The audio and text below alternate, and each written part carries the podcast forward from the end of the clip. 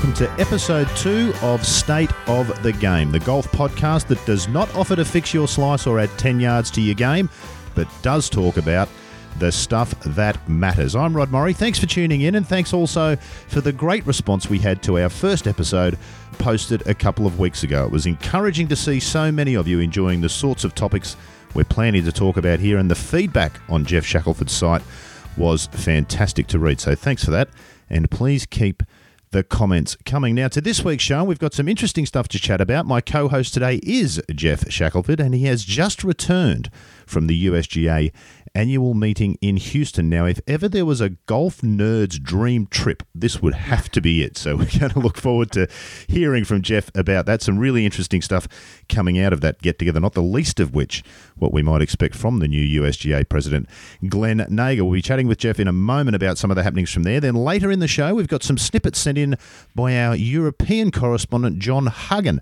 Huggy sat down with everybody's favourite player manager, Chubby Chandler, in Qatar to have a chat about the state of the game.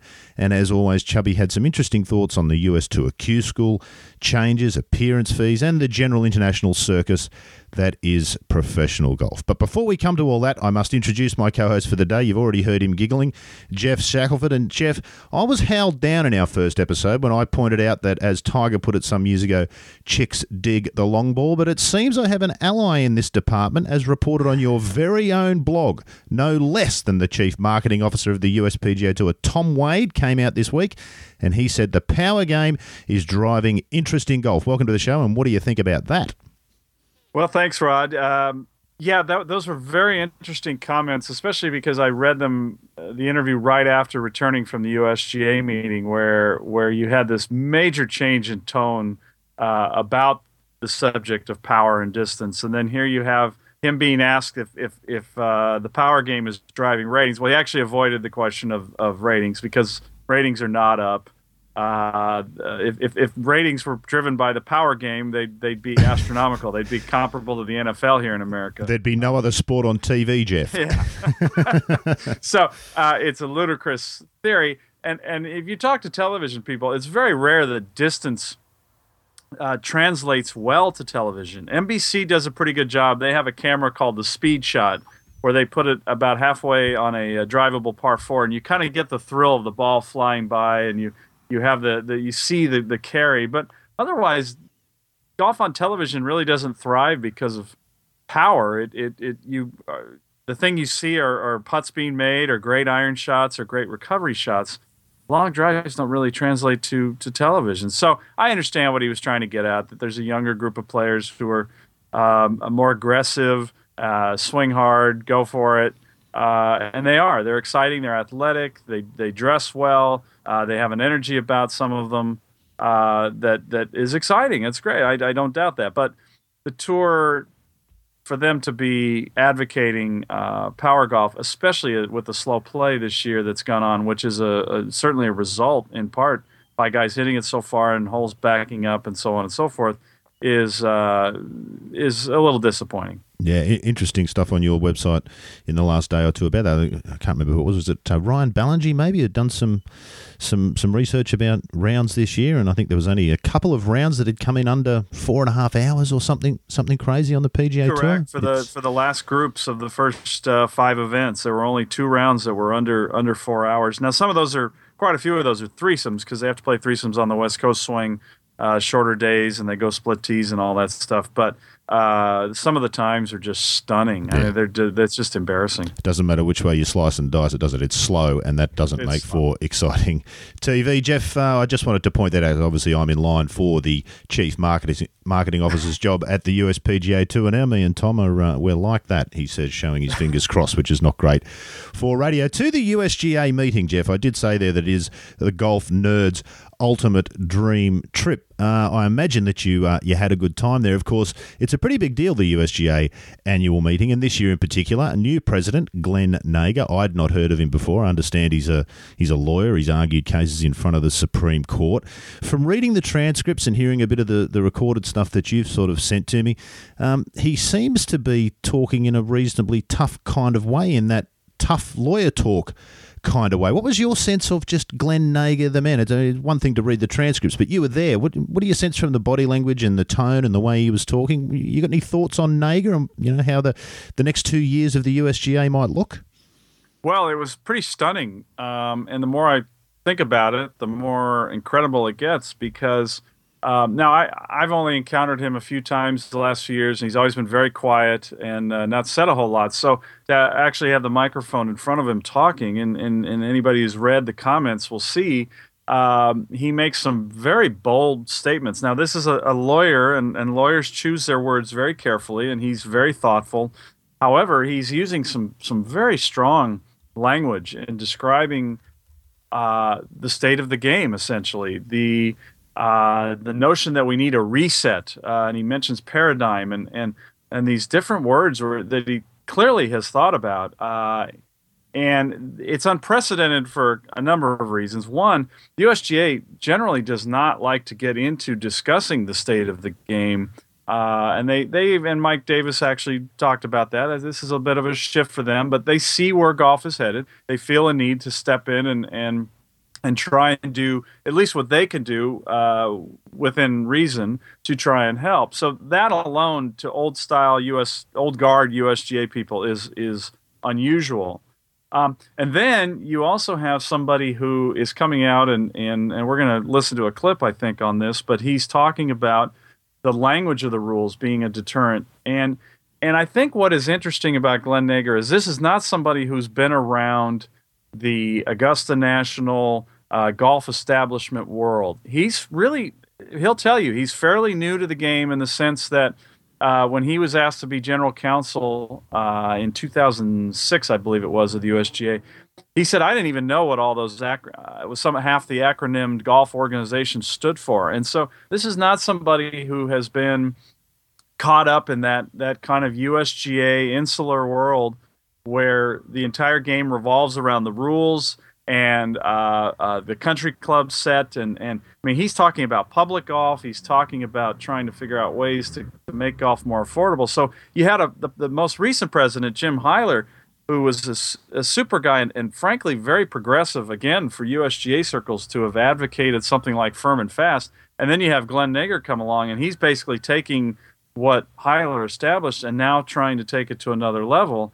And again, for a very conservative organization, this is uh, this is exciting stuff and it's but it's what a lot of us have been kind of wanting to see from the USGA for for quite a while. Well, indeed, and and, and a number of controversial topics, and, and this is you know uh, I think you're making the point. The USGA culture has generally been not to get involved in controversy. They're very staid, very laid back, very careful with what they say about things, and this does seem to be a shift with this bloke. Now, I know that you were particularly intrigued by the the talk around the uh, the USGA annual meeting about taking a fresh look at the belly putter, and I too am intrigued by that. And there was some fabulous stuff. We're going to do a separate special show on that at some point in the next week or two because I think there's uh, there's a lot to flesh out about that. Oh, but I, I, yeah, we got some fantastic stuff where, where Nager's talking about. That. Indeed, but you, you touched on his talk about the rules there. We're just going to have a listen to that clip that you were talking about, and we'll come back and I'll have a chat to you about that in just a sec. Every time uh, people see somebody get a penalty uh, that they think that didn't give rise to some significant advantage, there's an outcry. Uh, and we and oh, really? Uh, historically, the, the response to that has been to make the rules of golf more complicated. Add an exception in here. Add an ex- and it's not just the decisions book; it's the rule book too. I think in 1754 there were 13 rules. And there were no decisions and there were no exceptions. And for the traditionalists who want the game to be traditional, I'm not suggesting we go back to 13 rules, but they should be perfectly happy if we could get to 34 rules, each had four parts. We allowed each of two parts to have two exceptions rather than everyone have seven exceptions and seven exceptions and exceptions upon the exceptions. It, it, actually doesn't sound a whole lot less complicated when he puts it like that, I must say. But my mind immediately turns when I hear that, Geoff, to the situation we saw at Whistling Straits uh, with Dustin Johnson and every non golfer that I know saying to me, what was that about? The bloke wins the tournament and then he's not allowed to win it because of some stupid rule. Um, do you think that's what Nager was getting at? That, that, that the rules of the game themselves actually put new golfers off? Uh, that, that's exactly what he was saying. And just the complexity of rules, uh, the language, the wording. I mean, he just, he, now he'll use some big words, but he, he's reading these some of these interpretations and decisions, and he's just talking about the basic language is is is uh, off putting, and and it is. You pick up the decisions and you read some of the rules, and and and and you there you have to have a law degree to try to understand some of these things, and and then of course what makes it worse is that usually if you send suggest this to somebody who knows the rules as a USGA person, they always have this condescending attitude, like, well, how yeah, all it takes is just a little bit of time reading them. Right. Well, no, you know that's not true. This is this is hard work, and it and yeah, some situations are complicated, but for the most part, the rules of golf should not be uh, that difficult. And it is it is a off-putting. It is obnoxious sometimes, and so I think it's just unbelievably refreshing that that a you have a USGA president talking this way, and B, he's a, he's a lawyer. He's, he's, he's actually kind of mocking his own people, which is, is just so refreshing. Well, careful, you might be out of a job. We need people to mock lawyers. If they start doing it themselves, there's a whole industry that's going to disappear. Shaq, this is true. I, I noticed that Mike Davis spoke uh, somewhat later. You, you sent me some clips that you'd recorded, and he talked about uh, how, pardon me, the rules of the game are important for when you want to play the game of golf itself, but that the USGA is not closed to the notion of games that look like golf but aren't played necessarily by the rules of golf. And that's kind of important too, isn't it? That, that they're prepared to get behind some of these sorts of initiatives. And he spoke specifically about the event that Jack Nicklaus ran at uh, Muirfield last year with the 8 inch cups and the 12 holes and those sorts of things. And just to put out that message that the USGA is not anti that. They're just pro the rules being enforced to the letter of the law in things like the US Open and the US Amateur. Was that the sense that you got? And have you heard that kind of attitude from the USGA before? I, I did get a sense of that, except that I think they're trying to walk a very fine line. Uh, they're very stubborn about one set of rules of golf for everybody, but then they're also trying to say we're open to anything that gets people excited, and and uh, whether it's eight inch cups or whatever it is. And they're also realizing that they probably need to rethink some of the things that they get involved with in terms of grow the game initiatives. They put a lot of money out each year, uh, and they spend a lot, and and they're probably realizing some of those things are working and some are not. Um, and so it, it's a very curious thing to listen to them talk about. They know that they need to be helpful uh, but then at the same time, they are absolutely dead set on on uh, one set of rules and no idea of bifurcation, which a lot of the manufacturers conveyed to them at the PGA show that they, they're for now.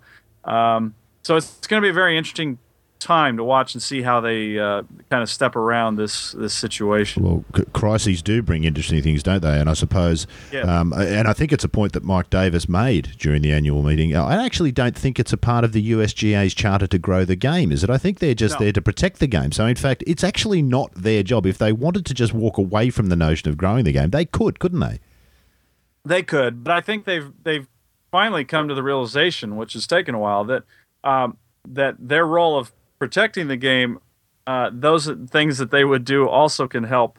Um, at least maybe not grow the game, but keep people in the game who are already in it. And they talked about that at the meeting. That that almost is more alarming for them in a sense that there are golfers who love the game and for whatever reason are not playing anymore. And I think that if they probably stick to focusing on that, they're staying within their charter, but they're also just doing what they, they should be doing, which is trying to protect and strengthen the game and, and keep it attractive to, to those who, who already know it and love it. Yeah, well, the numbers certainly suggest, participation numbers certainly suggest that some triage is required, isn't it? I mean, I know that, and the manufacturers in particular bang on about getting new people to play the game because, of course, then they have to buy equipment. But the reality is, if we could just hang on to the people that already play the game, golf would be looking a whole lot healthier, wouldn't it? exactly. it? You know, yep, and nobody exactly. ever seems to sort of talk about that. It's all about no. getting new people to play. But hey, if we just hang on to the ones that we've got, on all that stuff, Geoff, and you know, obviously the the relationship between the administrators of the game, particularly those who administer the equipment rules, and the manufacturers them manufacturers themselves, particularly in an unusual game like golf, where you have no standards. Um, They've set some parameters over the years about what the equipment should be able to do, but you don't have any actual standards. I mean, baseball has one type of bat, cricket has one type of bat and one type of ball. It's actually quite simple. It's always a relationship of some sort of tension, isn't it? We'll talk in a moment about um, you know what we think might the USGA might be coming to with talking about changing rules and stuff. But I found it really interesting that Dan Burton, who's the chair of the Equipment Standards Committee, he said at the meeting that, and I quote. They have great confidence in their relationship with the golf manufacturing community. It's the best it's been in many years. That's a really interesting thing to say, don't you think? There was a time when the USGA didn't want to be seen to be getting on with the manufacturers. That tension needs to be there, doesn't it? Is it a healthy thing if the USGA and the R&A are getting on and having a great relationship with the manufacturing community? Um, I think it's healthy that they're they have more discussions with them and they discuss things and and keep uh, an open dialogue. Uh, but I I'm with you that there should be some uh, uh tension there, some give and take that that uh, hasn't really been there so far, and so. Uh, it's just the irony is incredible here. So now you have the manufacturers who actually were opposed to bifurcation a few years ago, and now there's you're starting to see all these signs that they're for that, and then you have the USGA steadfast against that. So it's almost kind of exhausting at this point to try and keep up with what what what these two entities uh, think of each other, and and and I guess the good news is both are trying to figure out ways to strengthen the game. They just have very different ways of coming uh, at the problem. Well, two, two totally different motivations, aren't there? One is completely yeah. profit driven, and the other is uh, a history and tradition perspective. Of course, what Dan Burton has said there does seem a little bit contradictory to what his new boss is saying. And here's a, a great quote, and I think you, you told me uh, Glenn Nager had some prepared notes, and he got up and gave us uh, to give a speech, and you had the prepared notes beforehand, but he strayed from the script, didn't he? A little bit uh, from what he had prepared. And, and I think uh, yourself or one of the other journalists there, Ryan Herrington, had recorded what he actually said as opposed to what was written on the notes. And here's a, a really interesting quote Our revenues consistently exceed our expenses. We have a substantial reserve to protect us against unforeseen events and litigation in the market in the face of regulatory initiatives that we might implement. They are as close to fighting words as the USGA can get, are they not?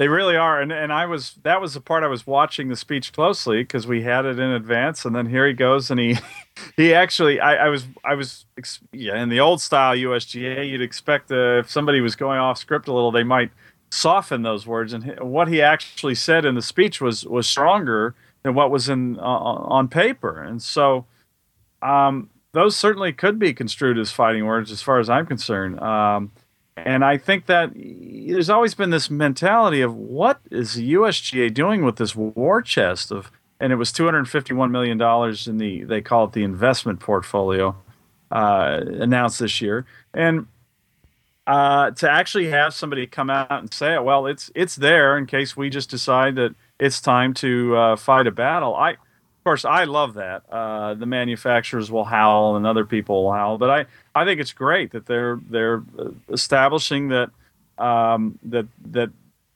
they're in a position of of strength in their point and from their point of view, and um, if need be, um, they'll use it. I think it's I think it's fantastic. Uh, well, it's a it is a it's a it's a confrontational thing to say, isn't it? It almost throws the gauntlet down to the manufacturers because the thinking has always been that the that the administrators don't want to do anything about the ball in particular and equipment in general because, a la the ping case of several years ago, they might get sued and it'll cost them a bunch of money, and that's an irresponsible way to spend the money.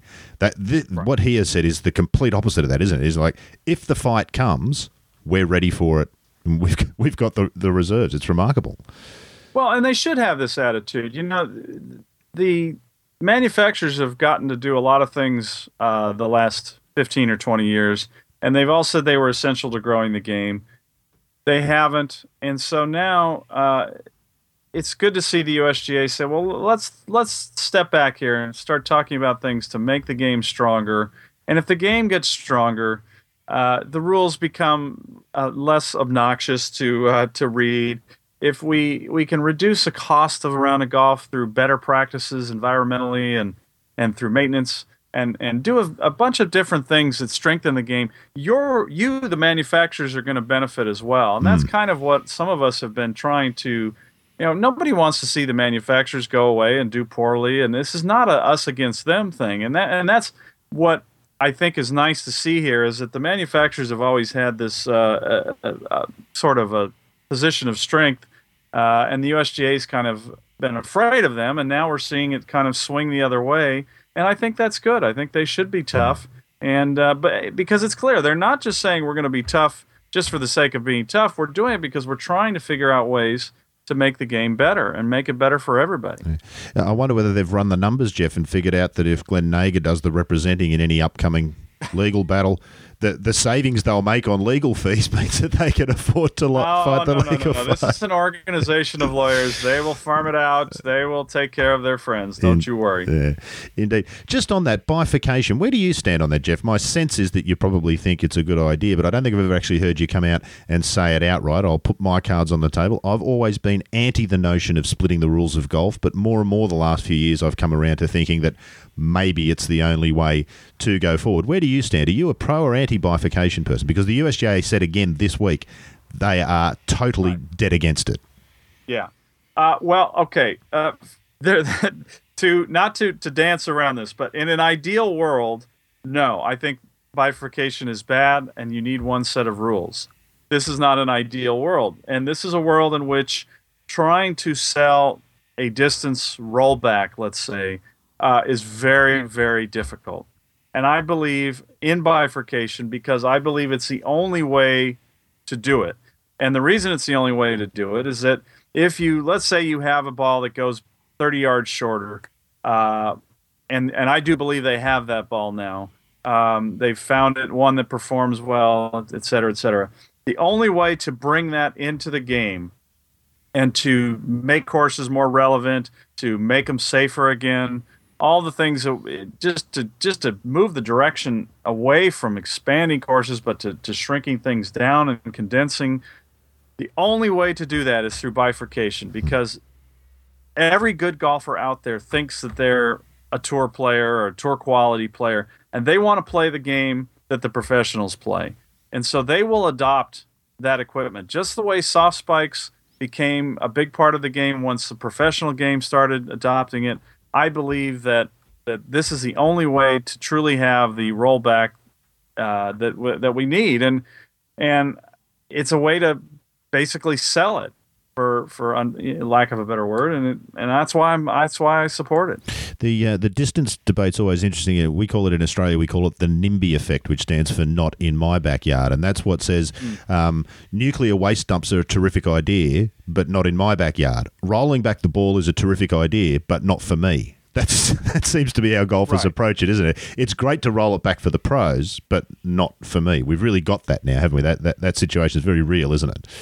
Well, and of course, what what they're so afraid to do is make the case that says, by the way, you do know that if we roll this ball back uh, for for Dustin Johnson and Tiger Woods and uh, Stuart Appleby, uh, you are not going to see a great impact on people with a different uh, swing speed and that's I, why they they were afraid to make that case. I have no idea, uh, but but it's pretty well known that today's equipment, the combination of driver and ball, uh, it, really there's a disproportional uh, positive impact for elite golfers that the average player uh, doesn't ex- experience uh, as much. And so, why that case can't be made, I don't know. Yeah.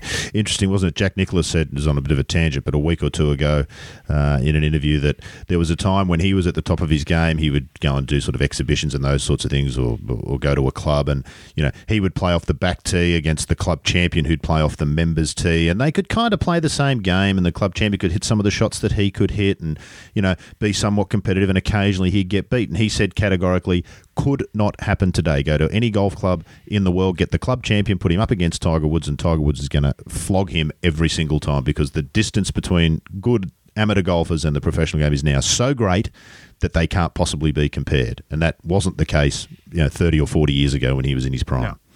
No. no, and that's and that's something that uh, you know we that's another show in itself. Just arguing about the the importance of uh, the relatability, and some people very uh, feel very strongly about that. Some people think it's absolutely farcical that that's an important thing. Um, I fall somewhere in between, but I generally tend to lean towards. I think it's important that we can we can relate to the way they play the game. And when you hear Mike Clayton saying that he can't relate to the way Geoff Ogilvy mm. plays, and if you see the way Mike Clayton still plays golf, uh, he's still oh. very a very good golfer, and that that's a pretty stunning thing to me. He's an accomplished professional. Of course, it's one of the things we hold up, isn't it? The, the, difference between golf and all other sports is if you're a tennis fan, you never get to play at Wimbledon, but if you're a golf fan, you can go and play at St Andrews and walk in the footsteps of, of the greats. Take away any relationship that your game might bear to those, and that loses something, doesn't it? It's an intangible, but it does get lost uh, and take something away from the game. Yeah, fascinating stuff, Geoff. You must have had an absolute ball. You are a golf nerd. Was it the dream trip for you to the, the USGA well, annual I, meeting? I wouldn't quite go uh, go with dream trip for a visit to a uh, Hilton hotel in Houston when it's raining and it's there's it's surrounded by shopping malls and. Um, uh, but no, it was it was fun. Uh, uh, it, it's an interesting gathering of uh, interesting people. Um, Do you reckon a lot of different views, and so it's it's.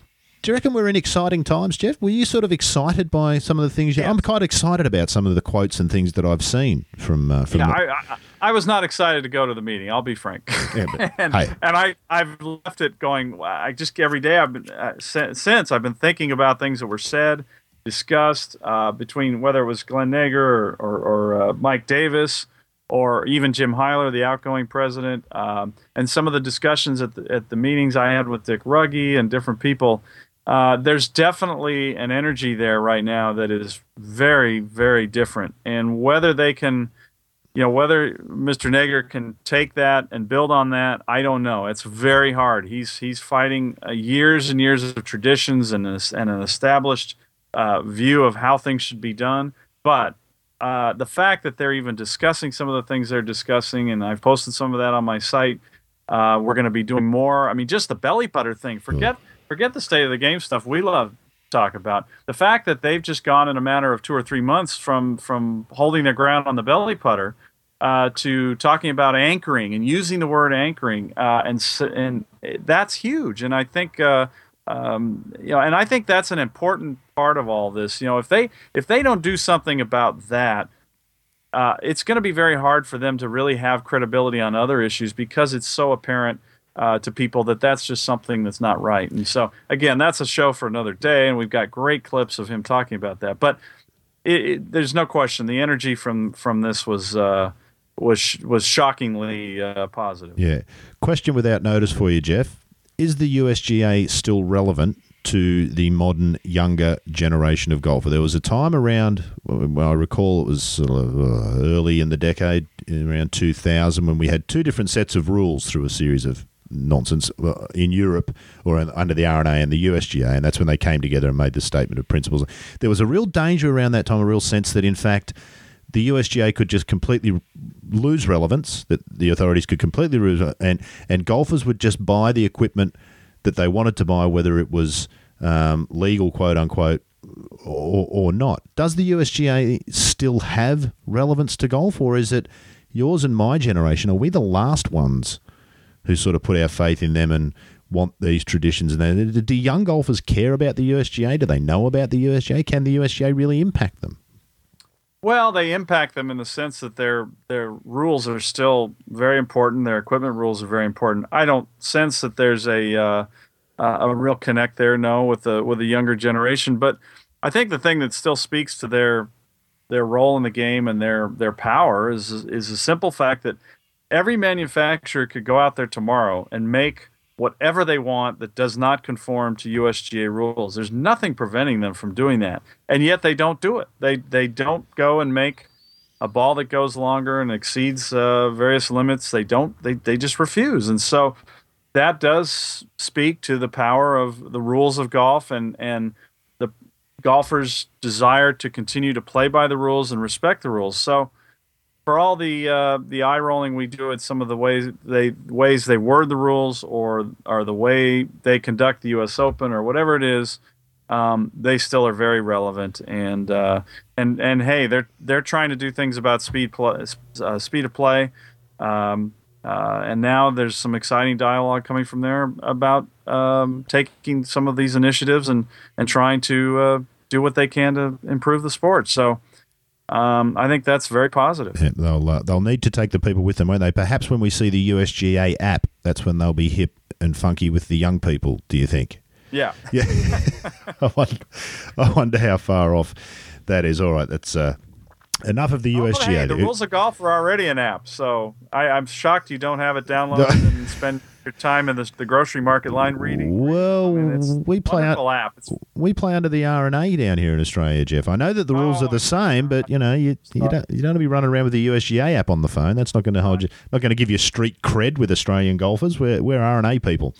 Enough about that. Queen on your, the queen on your money, and I yes, I know. Yes, we do, and I know that you know that because you passed over so much of it while you were down here that you got very familiar with her appearance as you were as you were handing over the various notes and coins. Lots and lots and lots and lots more discussion will come out of that USGA annual meeting, but we will leave it for today and move on to some other things because otherwise we'll get wrapped up in it uh, for time immemorial. One of the other issues that's been uh, going around for the last couple of months, and you've been right across this on your blog, and I know that you're interested to see what's going to happen, is all this talk about what's going to happen with the US Tour School, the nationwide tour, and they're talking about making some changes. The notion is to get rid of the Tour School, and the only way to qualify to get on the PGA Tour will be uh, via the nationwide tour, the secondary tour. So no more Q School. Now, our, as I mentioned in the opener, our man in Europe, John Huggan, sat down with, uh, well, he's probably one of the most influential people in golf, actually, Chubby Chandler. He looks after the affairs of, well, he, he did look after the affairs of Rory McIlroy no more, but still has quite a few in his stable, high profile players, Lee Westwood, Darren Clarke, and some others. And, uh, and Huggy asked him about this. I'm just going to play this clip, Geoff, and then I'm going to get your thoughts on what he has to say about, uh, about the tour school. I don't understand why they've done it. I don't. I can't think that it's going to increase the profile of the nationwide tour that much because it's not the right sort of players to do it. Um, what it probably does is safeguard a, a job for a few of the the guys that sort of were on the edge. Maybe I don't know. I don't know whether that's anything to do with it, but I don't understand the reasoning behind it because in Rickie Fowler they had the perfect sounds corny American dream where you know he got his card at the school and went and played Ryder Cup the same year or the year, year after. You know, to stop that dream seems a bit odd. Now, I think you're in complete agreement with Chubby, are you not, Geoff? I think I've seen you write something very similar. If they do go ahead with this plan to get rid of the tour school, you lose the great American dream as it pertains to golf, don't you? It's it's it's absolutely to me the number one reason why I've never understood this because it's not just you're not just talking about uh, a few thousand golfers around the country who have this dream every year, perhaps of writing a check and, and playing their way, way onto the tour. You have their friends and family. You have people who sponsor them uh, as professionals, who are people of means, who uh, you know play at a club and can afford to uh, uh, help a young man or uh, in the LPGA's case, a young woman uh, try and pursue their dreams. And and and all of those people are connected and love the tour and watch the tour. And so to cut that off and to just make that a nationwide tour thing, that alone right there, I can't comprehend because you're you're just going to change that democratic feel that that the tour has that no other sport has this ability to just write a check and and earn your way on through pure skill. And so uh, and then of course there's just the whole notion of uh, college players. You know he's talking about rickie fowler chubby is there in, in his chat with with john huggan. And uh, you know the tour's response has been well they're going to have a chance through exemptions to play their way on. Well, if they want to finish school, and are, uh, here in the states, they'll, they'll the NCAA championship ends in the first week of June. Uh, then they that gives them just a little tiny window to earn enough money to play in this FedEx Cup Series. It's it's just not going to happen the way they the way they're they're portraying it, and I, I just don't understand it in really in any regard. Well, it's obviously to try and save the nationwide tour, which will be without a sponsor uh, as of Well, next year. It, it is, but we've also now since learned that it's part of a bigger picture, which uh, is is this notion of making the PGA Tour uh, year round, and that I also don't understand because uh, at some point you have to have a break. You have to just go away for a few weeks and let people get refreshed. And so we're now realizing this this Q School nationwide tour thing is also part of a plan to to restart the PGA Tour schedule in October, which has all sorts of other ramifications. It's bizarre, isn't it? This is what the European Tour used to do until a year or two ago when they changed changed their schedule to actually stop starting the following year. You know, they didn't. They, they used to start 2010 in the 2009 calendar year, which was always seemed crazy, and you know they've gone away from that now. It looks like the tour is going to it. Just on the Q School, Geoff, it seems to me one of the other things that that. Uh, that the tour might lose. My two favourite golf tournaments every year, or every second year in the case of the Ryder Cup, which is just fabulous, and Q School. It's one of the great tournaments, isn't it? As a spectator event, watching these guys trying to, you know, and I'm pretty sure it gets coverage on the Golf Channel these days in the states. It's one of the does. it's one of the great things to watch, isn't it? The last day of tour school, you won't find more pressure or more intriguing golf than what you see in the last day of Q School. Yeah, see, they would counter that. Well, not many people watch it, and it, and uh, it doesn't get a big rating. But you know, the, the you still have people go and cover it from a writing point of view.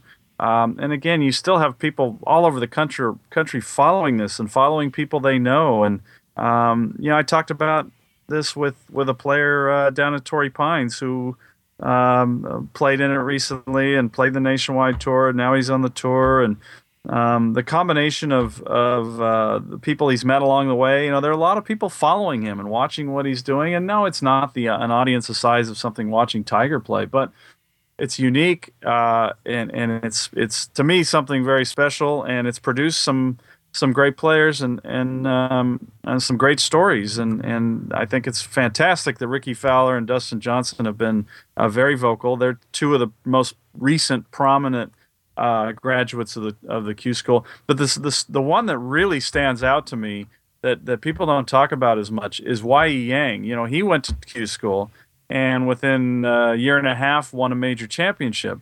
Now, if he if Q school isn't there for him, does he is he still just playing in Korea or you know and is he still kind of um, not a major winner and I mean you just start to think about the ramifications of something like that which and that's a win that the tour loves. I mean, this is somebody who's besides the fact that he's just a great character.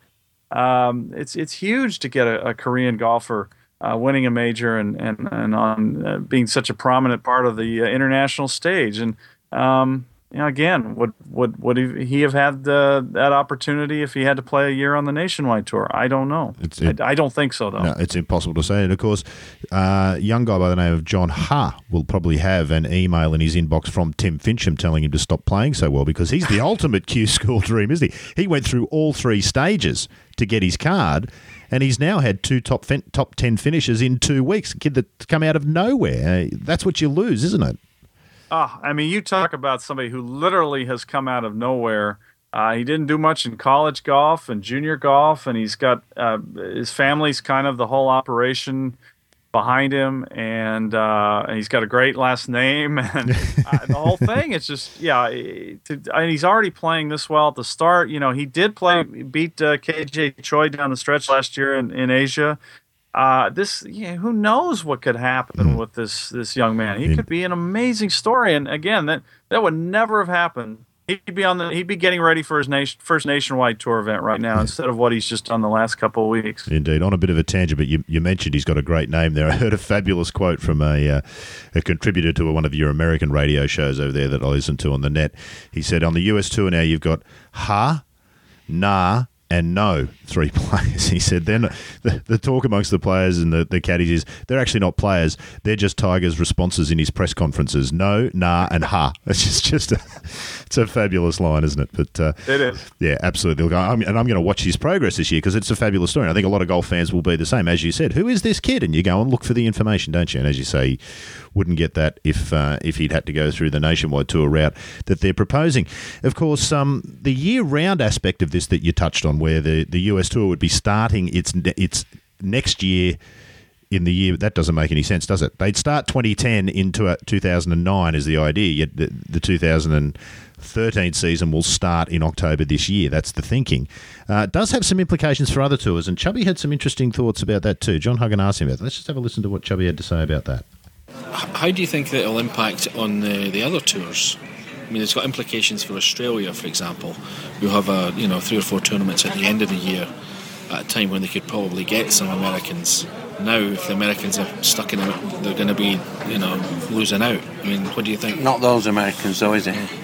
it? You know, at the end of the day, you can't you can't get away from the fact that it's the top players in the world that make the top tournaments. So mm. I don't think it'll impact on any tours at all. I don't think it's the players, the the category of player that's going to the tour school and the nationwide and playing at the end of the year will make any difference to, to any other tour.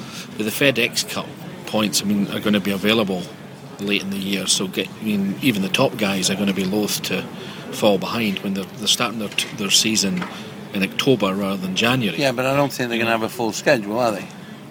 Well, that's what they're talking about. They're, they're having a full schedule from the first week in October. I think so, yeah, from 2013. I, th- I think you'll find that the top players still do what they do now, and that will be play HSBC and whatever other big tournament there might be mm-hmm. around, and maybe play the old one at home. But I can't, I can't think it'll make an awful lot of difference to everybody's tours. No. There's a thing called appearance money that usually sorts the fact out that people travel. Yeah, but they've got appearance money in America as well, don't they? Yeah. So. What do they call it over there? Uh, yeah, it's, it's called a promotional fee, I think, but it's exactly the same as our promotional fees. Yeah. Uh, leaving aside the particularly interesting and cutting remarks about appearance fees on the US tour, which might be a whole other show in itself. Uh, I was interested in Chubby's answer. He's, he's, probably right, and coming from the Australian perspective, what what we saw down here at the back end of last year with the President's Cup was a fabulous Australian Open, based on the fact a bunch of Americans in particular came here and played the Australian Open the week before the President's Cup, and that sort of thing won't change. But it seems to me the implications for the other tours, Geoff, might actually be more our local players here in Australia who will feel the pressure, and it's more maybe the second tier players, not so much the Ogilvies and the Allenbys whose cards are secure and those sorts of things, but those players on that second tier, the Greg Chalmers and the Rod Pamplings and those guys, who might start thinking they really can't afford to come back to Australia and play in their own home events because they need to stay in America and get their next year kicked off on in a good way. It seems to me that's probably more the danger as far as impacting other tours. What are your thoughts on that? I think it's dangerous in, in both regards. I disagree with Chubby regarding the top players. I definitely agree with you about uh, the those second tier players. There's just no way when you have a year round schedule and it's gonna what you do in uh, October and November matters uh, uh for the money list uh, they're going to have to play those events. They're going to have to add a few events here and there, and then they're going to end up cutting events when they, if, perhaps if they were planning on coming back home. But I also think, I just think it's naive to think that the top players uh, will will stick to the same exact schedule they have now. I think it's just going to be bizarre not to get in a few starts and that, and, and especially in the United States, the fall events are actually very good events now um, and and they're they've got good sponsors and and they're playing pretty good courses, and I I just don't see how they think guys are going to kind of uh, uh, pick and choose, and and I also don't see how they're going to stick with the 15 event minimum. Um, that's been assured that that's going to stay. I don't see how when you, if you have a year round schedule, that's not going to expand. But um, maybe I'm naive. But I, my biggest problem, of course, with all of this is that I just I just think it's too much golf. There's got to be a point where uh, there's a quiet period, and uh, for players and uh, fans, Geoff. I mean, the players everybody. need a break, but the fans need a break too, don't they? Caddies, uh, everybody involved. Uh, you know, every sport here in the United States, uh, and really most major sports, go away for a while, and and even if it's just for a month or three weeks, you still need that. You still need that buffer to, to to kind of quiet down and let everybody regroup and and I'm I'm writing a piece right now for Golf World where I think this is just going to be deadly for the West Coast swing of the PGA Tour, which has been a a huge part of of building the tour into what it is. You know, these are these are your old friends. These are your your kind of your classic standby events. Uh, uh, uh, just they're stalwarts of the PGA Tour, and um, uh, they they get very good ratings because of the weather uh, this time of year. And here you you know you're going to ask guys to play in the fall, uh, and then they really need to play pretty much uh, March through uh, the fall. Uh, and and then where are they going to take a break? And I think it's going to be January and February when when the, the, the PGA Tour comes to the West Coast. Uh, you reckon that's already a, a, struggling part of the schedule because of uh, what's been going on, you know, with that with the European events that time do, of year. Do you reckon they've thought this through properly, Geoff? I am listening to you as you're saying that, and it, you, you're right. It makes absolute sense. You know, okay, if they're going to have full field events at the end of the year that count towards the following year's money list. Uh, you're already playing, you've just come off the, the big summer and all the big events and all that sort of stuff. You're more likely to tee it up towards the end of the year and take some time off early in the year, aren't you? And you're exactly right. Well, it hasn't been the Bing Crosby for a long time, but events like the Bing Crosby and the Bob Hope, those staples on the USA, they, they may be the ones that stand to suffer the most. You've just reversed the end of the year where you've got this problem of, you know, having good, strong, competitive golf yeah. fields.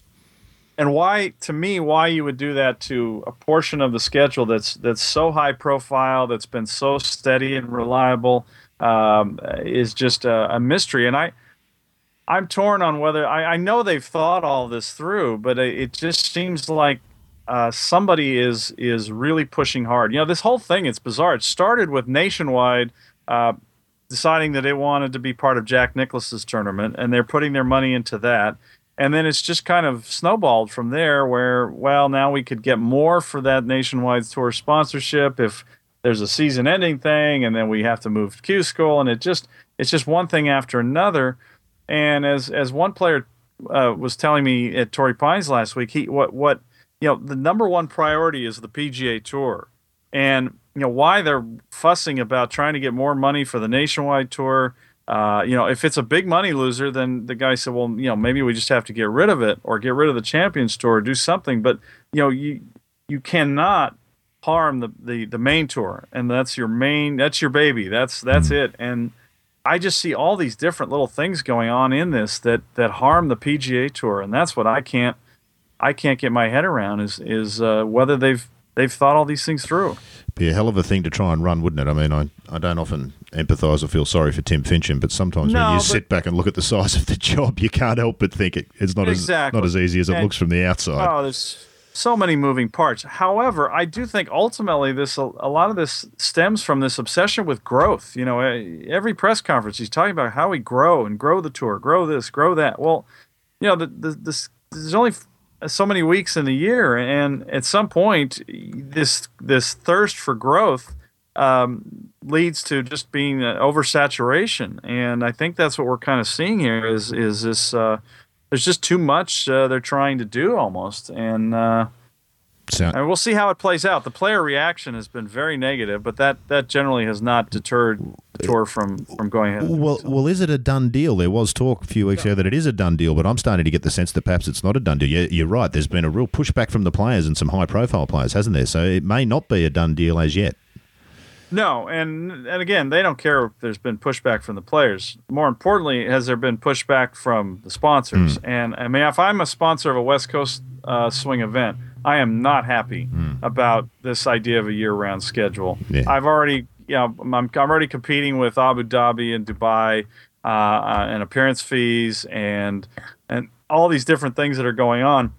And the last thing I need is is uh, you know to, to now throw out the whole kind of natural rhythm of the year where we we start on the West Coast and mm. and there's kind of a freshness to it and so I think that's the more interesting question: is whether the sponsors are speaking up. It'll be yeah, it'll be interesting to to hear it. I won't play the clip, but the the final thing that I had here from Chubby that I thought was really interesting, and it may be the only positive to come from it. He suggests that perhaps what we might see is a a whole lot more Americans going to try and get their card on the European tour via their Q School. And that could be an interesting offshoot, couldn't it? I don't think it would hurt American golfers to get out and about a little bit more than what we've seen in the last 20 or 30 years. That might be a positive, mightn't it? Because if the only way to the US Tour is via the nationwide tour, you might be better off playing a year on the European Tour instead and trying to get through that way. Yeah, I, I think it's a fascinating theory. And, um, I, I, I, I would love to see more Americans do that. I think what uh, what uh, Peter Uihlein's doing is fantastic. You know, I've watched him play, and he's an immensely talented mm. golfer. But you do get a sense he's a bit of a, um, a, a, an American, and you you watch him and you think, you know, this is somebody who needs to get out and see some different parts of the world and um, experience some different things. And I think that will just make him a better player. Uh, and and I, I, it would not surprise me if if this action has will will drive some guys to do that, as Chubby predicted. Of course, Peter Uihlein signed with Chubby Chandler as his manager, which people found surprising, and then joining the European tour which people have found found surprising. So perhaps uh, his dad will be happy though, Geoff, because he'll be pushing the Pro V1 all around the world if he's uh, if he's playing the European Tour. It's uh, expanding their network into uh, into all corners of the globe. Fascinating stuff. Just to wrap it up this week, Geoff, and it's a it's a it's a bit more of a current thing. The Australian Ladies Open, co sanctioned with the LPGA Tour this year uh, for the first time. I'm pretty sure. I know they've sponsored the Masters here previously, co sanctioned it, but this is the first time the Australian Women's Open. But more importantly, at Royal Melbourne, where we met up in November last year for the President's Cup. I'm assuming that it's going to be available on television there in the States, and I'm assuming that you'll be glued to it, fascinated to see how the women, the best women players in the world, deal with one of the world's great golf courses. Yeah, it's. Uh, I didn't get to watch any of the Presidents Cup uh, except on television there in the press center, so it'll be fun to be sitting here at home and and to uh, kind of stay up late and watch uh, the coverage and to see how the course looks now after. Uh, I mean, namely, I'm just interested in seeing what's happened now that the weather's gotten warmer. We were there in essentially your spring, and so there was a little more uh, rough than than we a lot of us thought we would see at, at a place like that. And so it'll be fun to see what's kind of burned out and um, and just how it plays for the women. I I, uh, I think it'll be fantastic, and and I believe they're keeping the same.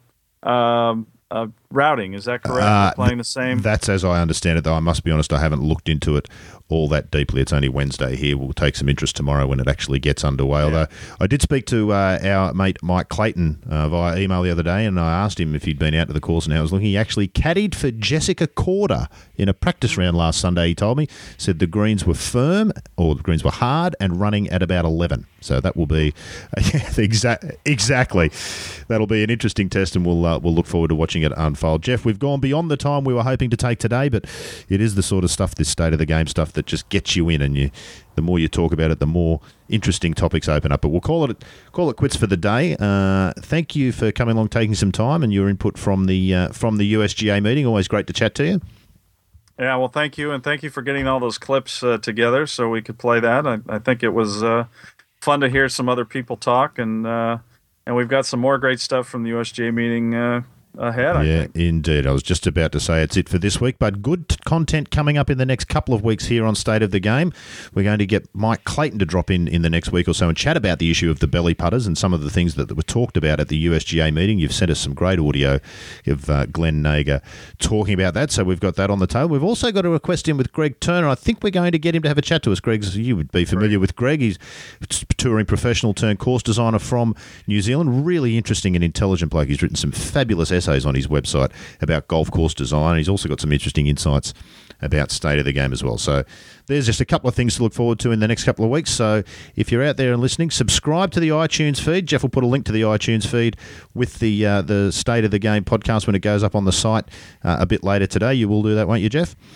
I will. Yeah, so people can subscribe via iTunes, so you can uh, get on there, keep coming back, and checking out more installments of State of the Game. State of the Game is a talk and golf production. Theme music, Writer's Retreat, provided by Lloyd Cole. Visit www.lloydcole.com for more information. For more golf podcasts, log on to www.talkandgolf.com.